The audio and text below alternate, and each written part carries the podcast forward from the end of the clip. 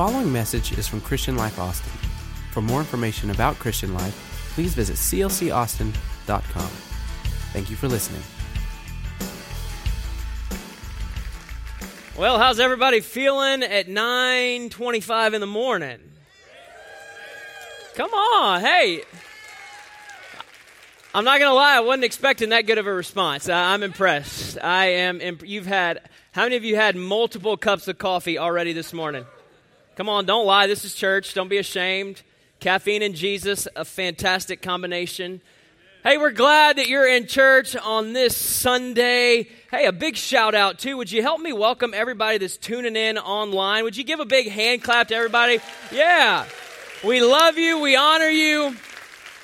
Hey, you're a part of our family wherever you're tuning in from, and we uh, we love that you are sharing today with us. Hey, second and third service, we have a guest speaker. Pastor Steve Fender is going to be with us. So if you've never heard him, hey, stay around here. Pastor Fender, phenomenal speaker, anointed man of God. So that's going down in second and third. But as for first service, you got me. So I don't know if that's a good thing or a bad thing, but we're gonna have a good time today.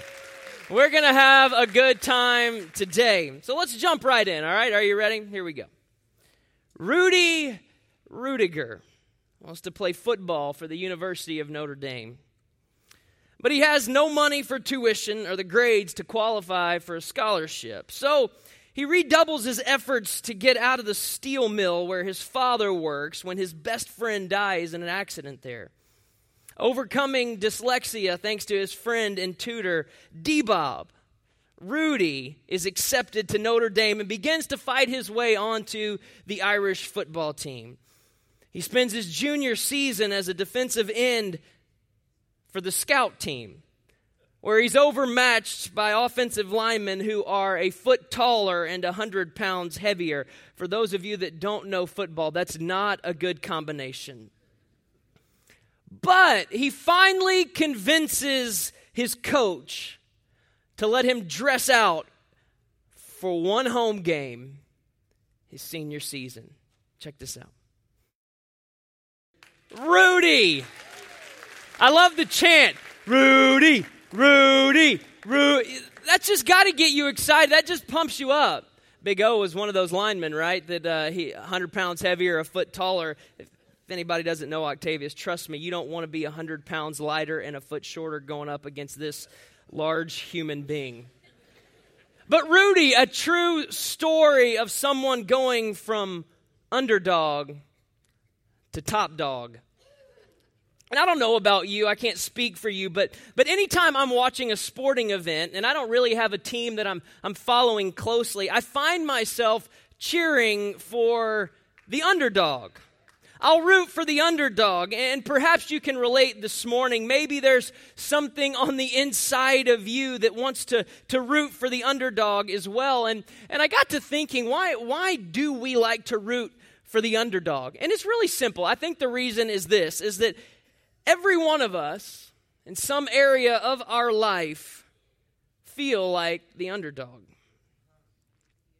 that we don't measure up, that we don't add up, that we don't have what it takes. But I've got good news for you that as we study the Word of God, we, we quickly find that God rooted for the underdog. He was always cheering for the underdog. And it's interesting, isn't it? And maybe you found this to be true in your story, but, but in every hero story, right? Every underdog story, it seems that they always have an underdog excuse. And every hero that we preach about had to overcome some type of underdog excuse. They had to overcome it to be used by God and to live out their God given destiny and to change the world. We serve a God of the underdog. We serve a God that is rooting for the underdog. We serve a God that is rooting for you and for me. He's rooting for average, for everyday people to live out their dreams, to seize their destiny, and to accomplish whatever it is that He's placed in your heart. We serve a God that roots for the underdog. And so in 1 Samuel chapter 16, we're introduced to arguably one of the greatest Bible heroes of all time. One of the greatest leaders the children of Israel has ever known, and really one of the greatest leaders that the world has ever known. King David, perhaps you've heard of him. Yes, that King David, the David who led the children of Israel, the David who slayed Goliath, the David that they made VeggieTales about. Yes, that King David.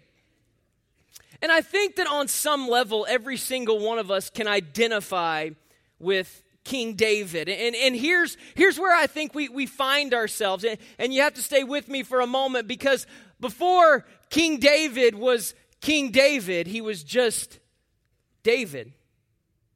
He was just David, a run of the mill, average, runt of the family underdog not too different from you and not too different from me. And in 1 Samuel chapter 16, we find his story and we, we see how God chooses him and how God uses him to be a phenomenal leader who would literally shape the world.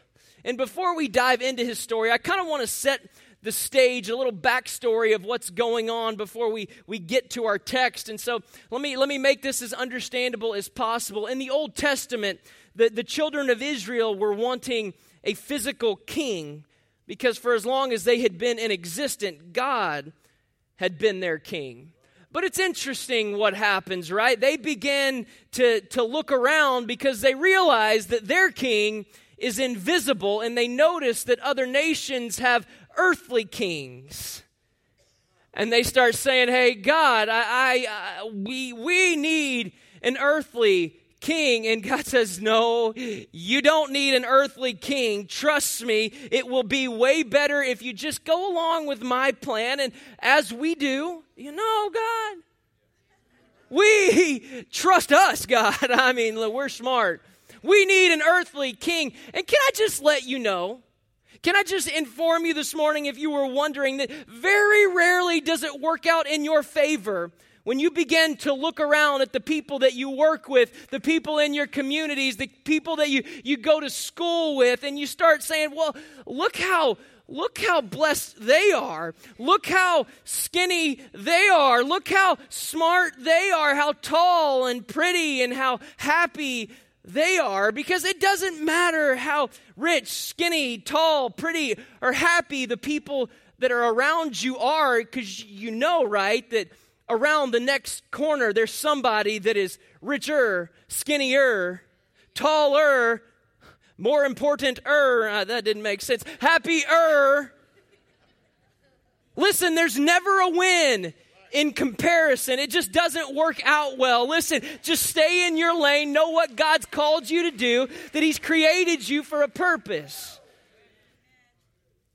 And so, God says, All right, you want an earthly king, so an earthly king you shall have. And I will give you a man by the name of Saul.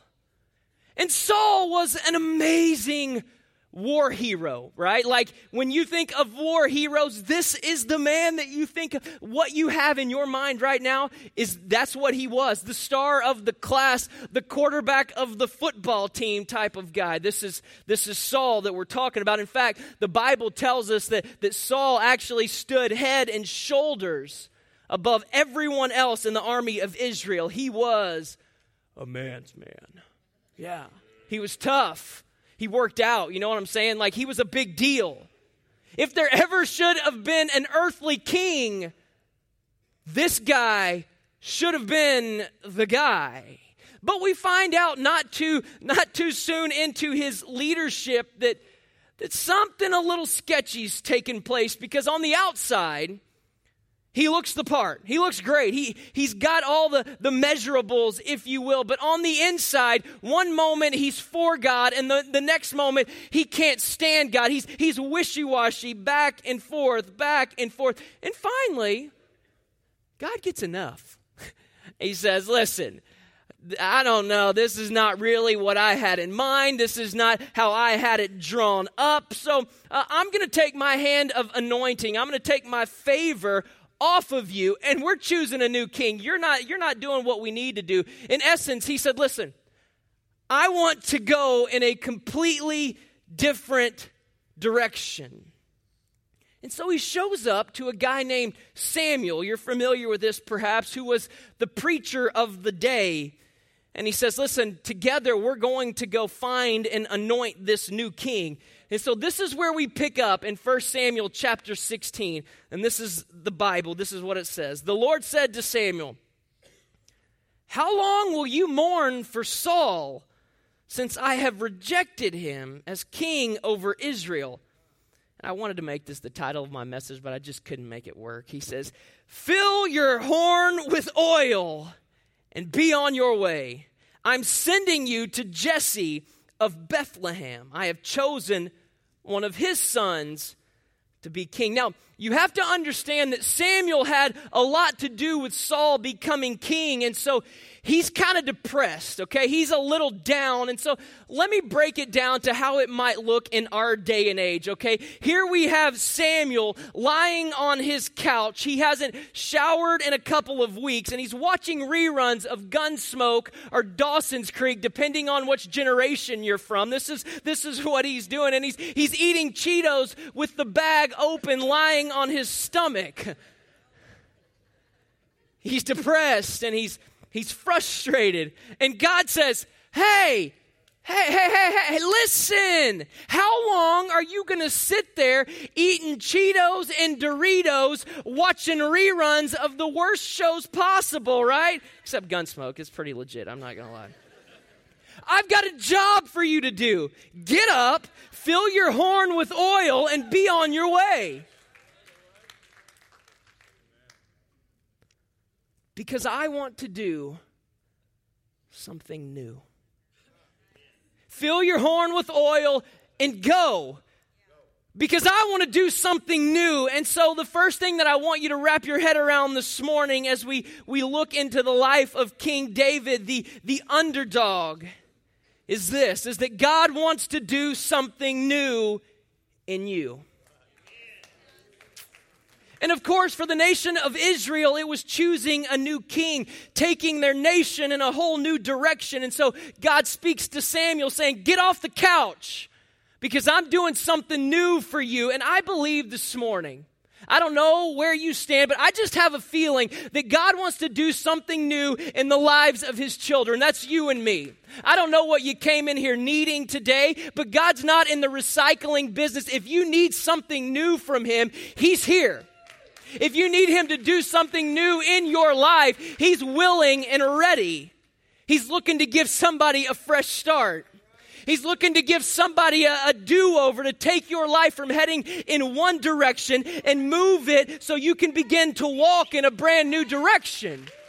He's wanting to do something new in you new opportunities, fresh ideas.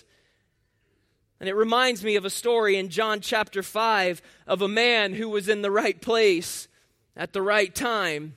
It's the story of the man that was by the pool of Bethesda. And this, this gentleman had been paralyzed for 38 years. And the Bible tells us that when an angel would appear at the pool, he would stir the water. And the Bible says that the first person in the water after the stirring, that person would be healed. And so you can imagine the people around the pool. There was a great number of people with all kinds of different ailments, but Jesus shows up to the pool. That's what I love about Jesus. Jesus goes where a lot of people don't want to go. Jesus shows up to the pool and here's what I love about Jesus is he doesn't just show up, but he begins a conversation with our friend. He begins with a question, a, a, question that seems to you and I perhaps a very easy question to answer. And here's what he says He says, Hey, sir, do, do you want to be made well? Do you want to be, do you want to be made whole? Do, do you really want to change? Notice he doesn't say, Excuse me, would you like to feel better? No, no, no, that's not, that's not what he asked. He said, Do you want to get well. And there is a difference of feeling better and being made well because you and I, stay with me, we can walk into church to feel better, but walk out of here the exact same way. Do you want to come and feel better about your life, or do you want to come and allow Him to do something new on the inside of you? Do you want to come and allow Him to rearrange and shape some things in your world? He wants to do something new. And, and, and, this is what the pool represented it was a place to be comfortable. Here, you could be around other people who had similar issues that results in you feeling more normal with your own dysfunction. And Jesus, Jesus walks right up to the one who would have been last in line, the underdog. And he said, It's your turn. I'm ready to do something new in you. Jesus doesn't walk right past him and overlook him. Jesus doesn't walk by and give him the courtesy nod and say, Hey, how are you doing? God bless you, brother. We're so glad you're here today. No, no, no. He walks right up to him and says, Listen, I know you, you would normally be last in line, but guess what? Today, you underdog, you are first. It's time for something new to happen in your world. God's wanting to do something new in you.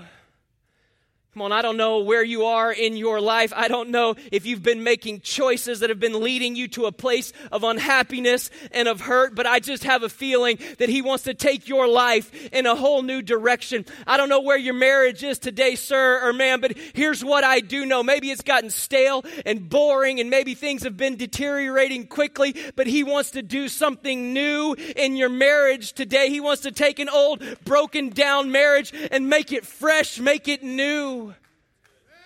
He wants to do something new in you. Maybe you felt the tug to start that business, to step out on your own. I just believe this morning that God wants to do a new thing in you. But here's the problem, right? That's awesome. But watch what our text says. When Samuel, watch, watch Samuel's reply to what God tells him to do to go to Jesse's house in verse number two. But Samuel said, How can I go? If Saul hears, he will kill me. I'm going to die. This is his reaction. And here's the second thing that I want you to understand today is that new things always come with fear. Isn't it interesting? Have you thought about this? That he is he's having a conversation with an unlimited God but he camps out in the land of excuses. Like a God that, that is massive, that is huge, is asking you to do something and you're scared. Like he, he's kind of a big deal. Like I get if your mom or dad tells you to do something, well, I'm not sure you really know. But but if God is telling you, like you, it's oh okay, sure, okay, here we go. If you're telling me you're kind of the man upstairs, I get it. Here we go for Samuel, God shows up. Hey, get up, take a shower, put the chip clip on the Doritos, on the Cheetos. It's time. And he instantly fires back with excuses. Fear begins to rise up. And if you're honest with yourself and you read the story, his excuses are pretty legit. I mean, I can't lie to you. Like, this is probably what I would have said as well. I would have been thinking the same thing. Listen, Lord, this is a great idea. I, I like the idea of a new king, but have you noticed that we actually still have a king? His name is Saul, the quarterback, the war hero. Do, do you remember? This is where we would be. And Lord, um, when our current king, see, we speak real loudly and very, you know, we pronunciate really well. We want to make sure he hears. Lord, uh, do you remember that, um, that our current king, when he hears that um, I'm helping you cho- choose a new king, that he's going to be slightly perturbed. In fact, dear Lord, um, he's going to be so perturbed that he's going to want to uh, kill someone. And no offense, dear Lord, and with all due respect, you, kind sir, are invisible. And this is what kind of got us into this situation in the first place. He's going to want to kill someone, and it's going to be me. Right? It's this is okay, I get it. This makes sense now. Back to the couch. Dawson's Creek, here we come.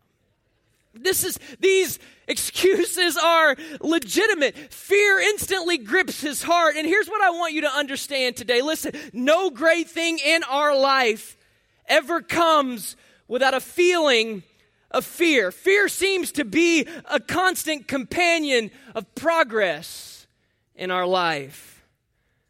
But stay with me.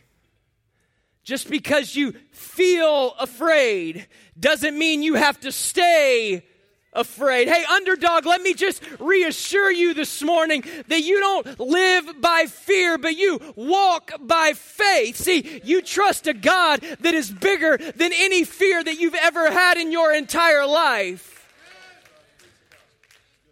that your biggest fear isn't on his radar. It doesn't even intimidate him, it doesn't scare him. Just because fear is an inevitable in our lives, it doesn't mean that you have to be controlled by it. You can't allow fear to paralyze the progress that God's trying to bring in your life. It's so, it's so Samuel. This is beautiful. He's so scared and he's, he's throwing out some legitimate fear game here. But watch the second part of verse 2. The Lord says, Go take a heifer. Go get the cow, son. It's time to get the cow. God's having none of it. Listen, uh, you can't be making excuses. I, we got something bigger to accomplish here. I know that you're a little intimidated, but have you noticed who's on your side? Who's asking you to accomplish this? Uh, hey, I'm with you. Go get a heifer. I'm going to need you to go down there and get old Bessie. We're going to Bethlehem. Chop, chop, let's go.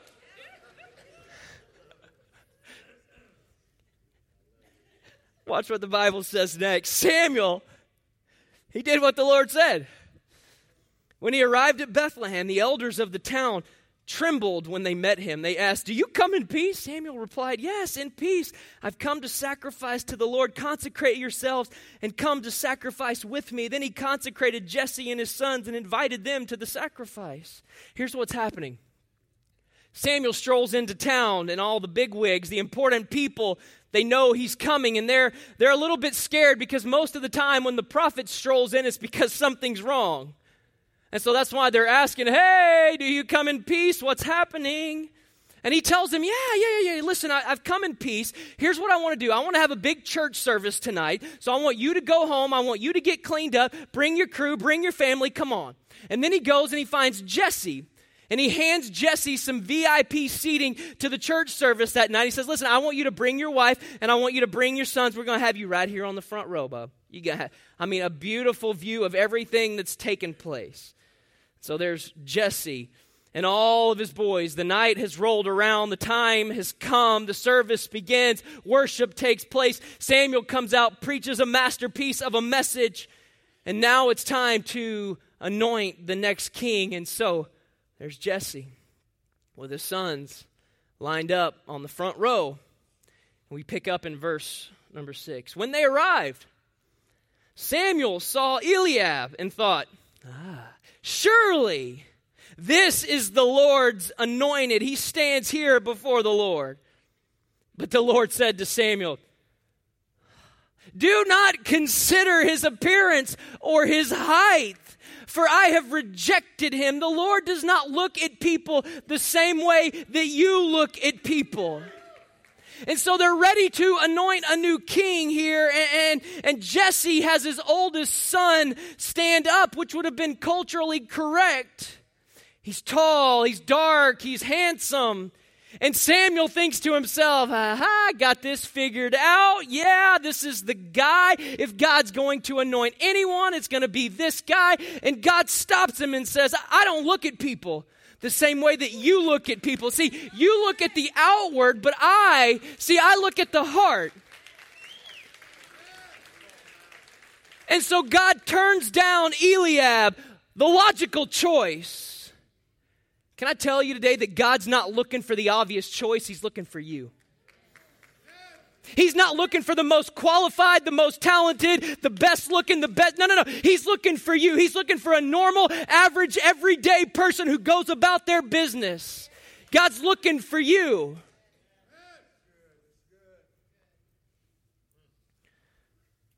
The third thing I want you to embrace this morning is this that God's plan is sometimes different than our plan. See, see, Samuel thought that he knew the plan. I've got, I'm dialed in on what God's got going on. Hold up just a moment. This process isn't going to go like you think it's going to go. And let me remind you this morning that just because life hasn't always gone according to your plan, it doesn't mean that God doesn't have a plan.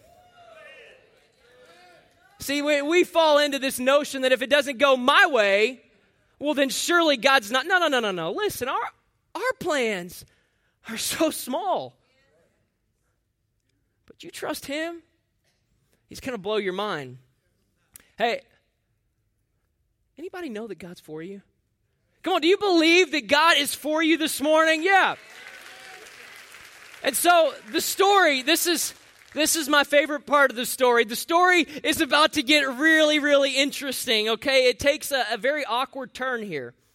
Jesse, then Jesse called Abinadab and had him pass in front of Samuel, but Samuel said, The Lord has not chosen this one either.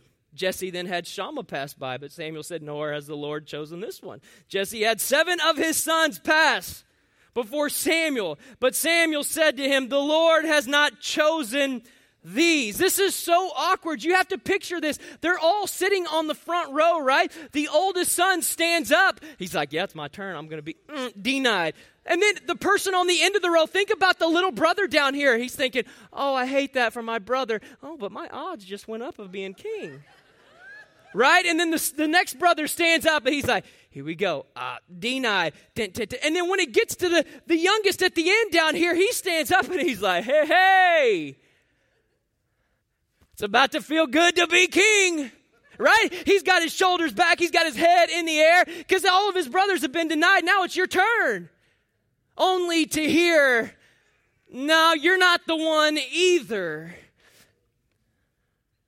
So he asked Jesse, Samuel asked Jesse, Are these all the sons that you have? Hey, hey, Jesse, is there is there any chance that you've forgotten any of your children?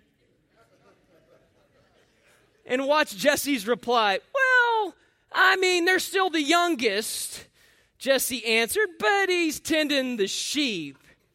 Ladies and gentlemen, this is what you call a bad parenting moment.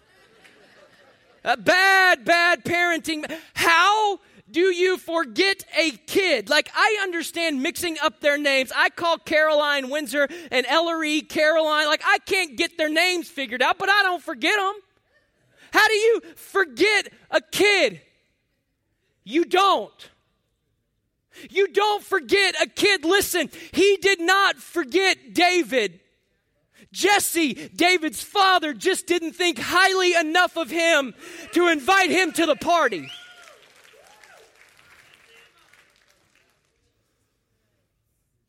Here's the fourth thing that you have to understand this morning is that there will always be non believers on the path to our dream.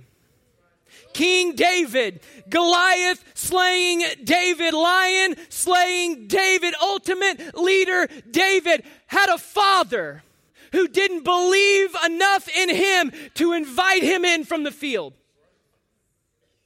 The man, like the leader, King David, some of you are hearing the voice of a spouse. You're hearing the voice of a parent, a grandparent, a coach, a boss saying that you will never amount to anything. I'm here to tell you today that you've got a God that is rooting for the underdog.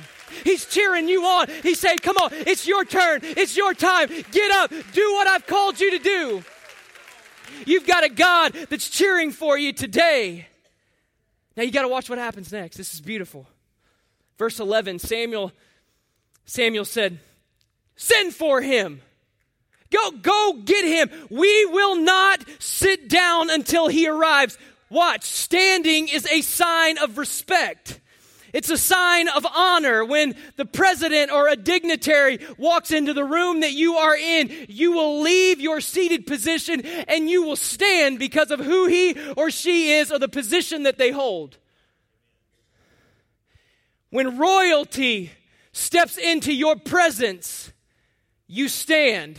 From the moment that Samuel learns of David, he stands. From the moment he learns of David, he begins to treat him like royalty. He's got one voice in his life that doesn't think enough of him to invite him to the party, but he's got another that the moment that he hears mention of his name, he says, Whoa, you better stand up. We're not sitting down until he gets here. I wonder this morning if anyone can remember the verse in, in Corinthians, Second Corinthians chapter 6 that says this, I will be a father to you and my sons and my daughters. You will be my sons and daughters says, did you know that you are a child of the king? and everyone else in your life on the way to your dreams and hopes and desires, they may keep their seat. But you've got a heavenly Father that thinks enough of you to invite you to the party that says, listen, whoa, whoa, whoa, this is my child. And when my child enters the room, we're going to stand up because they are royalty. Come on, we serve a God who is for the underdog. Samuel had to get seven no's before God gave him one yes. And that one yes, the underdog, was worth it. Pastor Randy, if you'll help me, I got to wrap this bad boy up. The fifth thing that I want you to understand this morning is this is that God always uses an underdog to change the world. God chose David to be the one to lead, and nobody saw it coming. Nobody saw it coming. A shepherd boy, a nobody, a runt a half pint. He wasn't famous. He wasn't from raised in the right family or even in the right birth order. Everything that could have been wrong with David was wrong with David, except God chose to use him. When God chooses to use you, it doesn't matter what pedigree you have, where you come from, what you've done. When God gets ready to use you, guess what? There's nobody that can stand in your way. David was the unexpected underdog week and a half ago. I tell you stories about my children all the time. For those of you that don't preach, children are your best sermon illustrations. Windsor plays baseball. You, everyone in the world knows this because I post it on social media all the time, preach about it all the time. But he loves baseball. In fact, his coach is in the building. Coach Greg, appreciate you, sir. Thanks for taking time with my son. You're amazing. Um, but listen, yeah, so we're at practice one day, and coach, I haven't even told you this, I don't think. We're at, practice, and at the end of practice, we play this fun game. It's fun for everybody. The coaches enjoy it, the kids love it, it's a blast. But it's kind of like knockout in basketball, but for baseball, okay?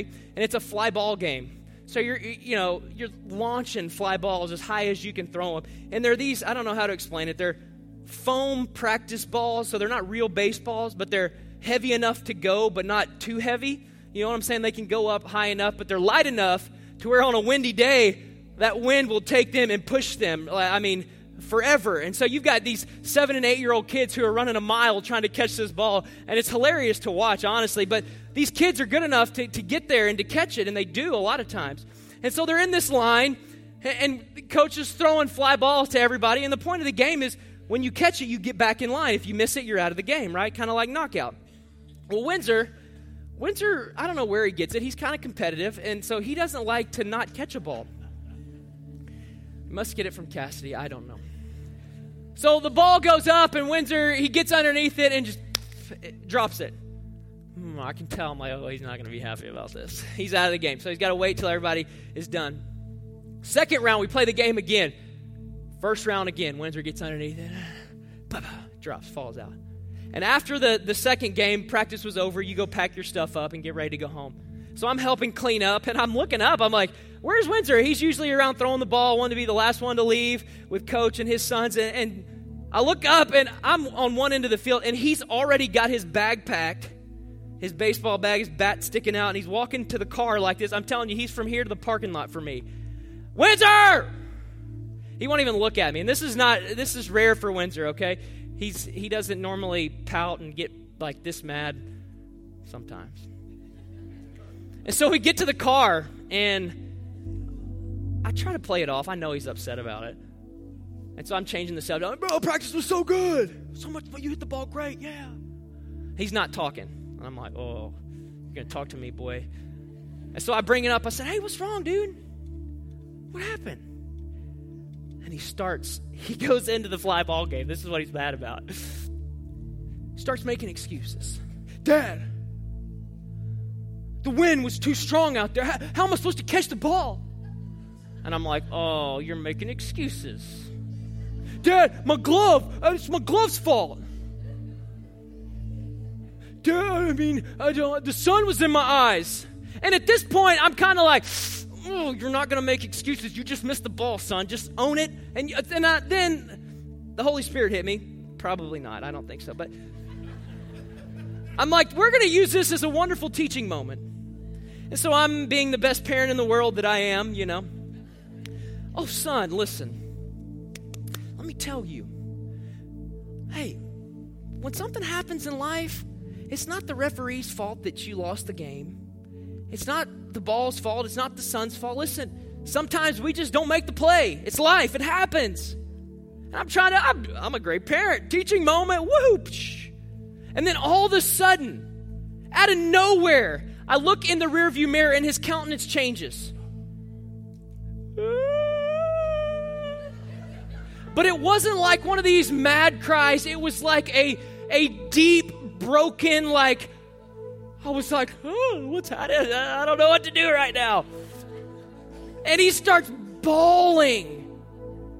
And in that moment, I'm like, I, I, can't believe it didn't hit me before, but, but it hit me in this moment that, that all these excuses that he's making were surface level excuses leading to something that was actually much deeper because here's what he would tell me next. I felt so embarrassed. That's what he hit me with. And as a father, right, you're like, oh, I don't want you to feel embarrassed. And so I'm crying in the car. But but listen, it was these excuses were surface level excuses to something that was more that was deeper, this this feeling of of being not good enough of not making the play when he's expected to make the play. And I'm like, oh, I did what any parent did. Liz, I don't care if you ever catch a fly ball again. I love you. You're the best son in the world. You're amazing. God has plans for your life.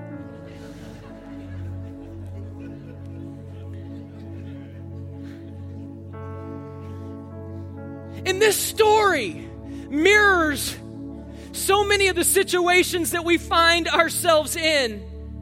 As an underdog, we start to make excuses as to why we're not the person for the job. I'm not qualified. I'm not educated. Listen, I, I, don't have the right pedigree. I'm not talented enough. My personality is, is totally different than what God's calling me to do and the, the hopes and the dreams in my life. But listen, these are surface level excuses to something that I feel is much deeper fear fear of failure, fear of not measuring up to what everybody around you thinks, to what a parent thinks, to what, what you think God wants from you. And I want to ask you a question this morning as I end this. Would you stand with me?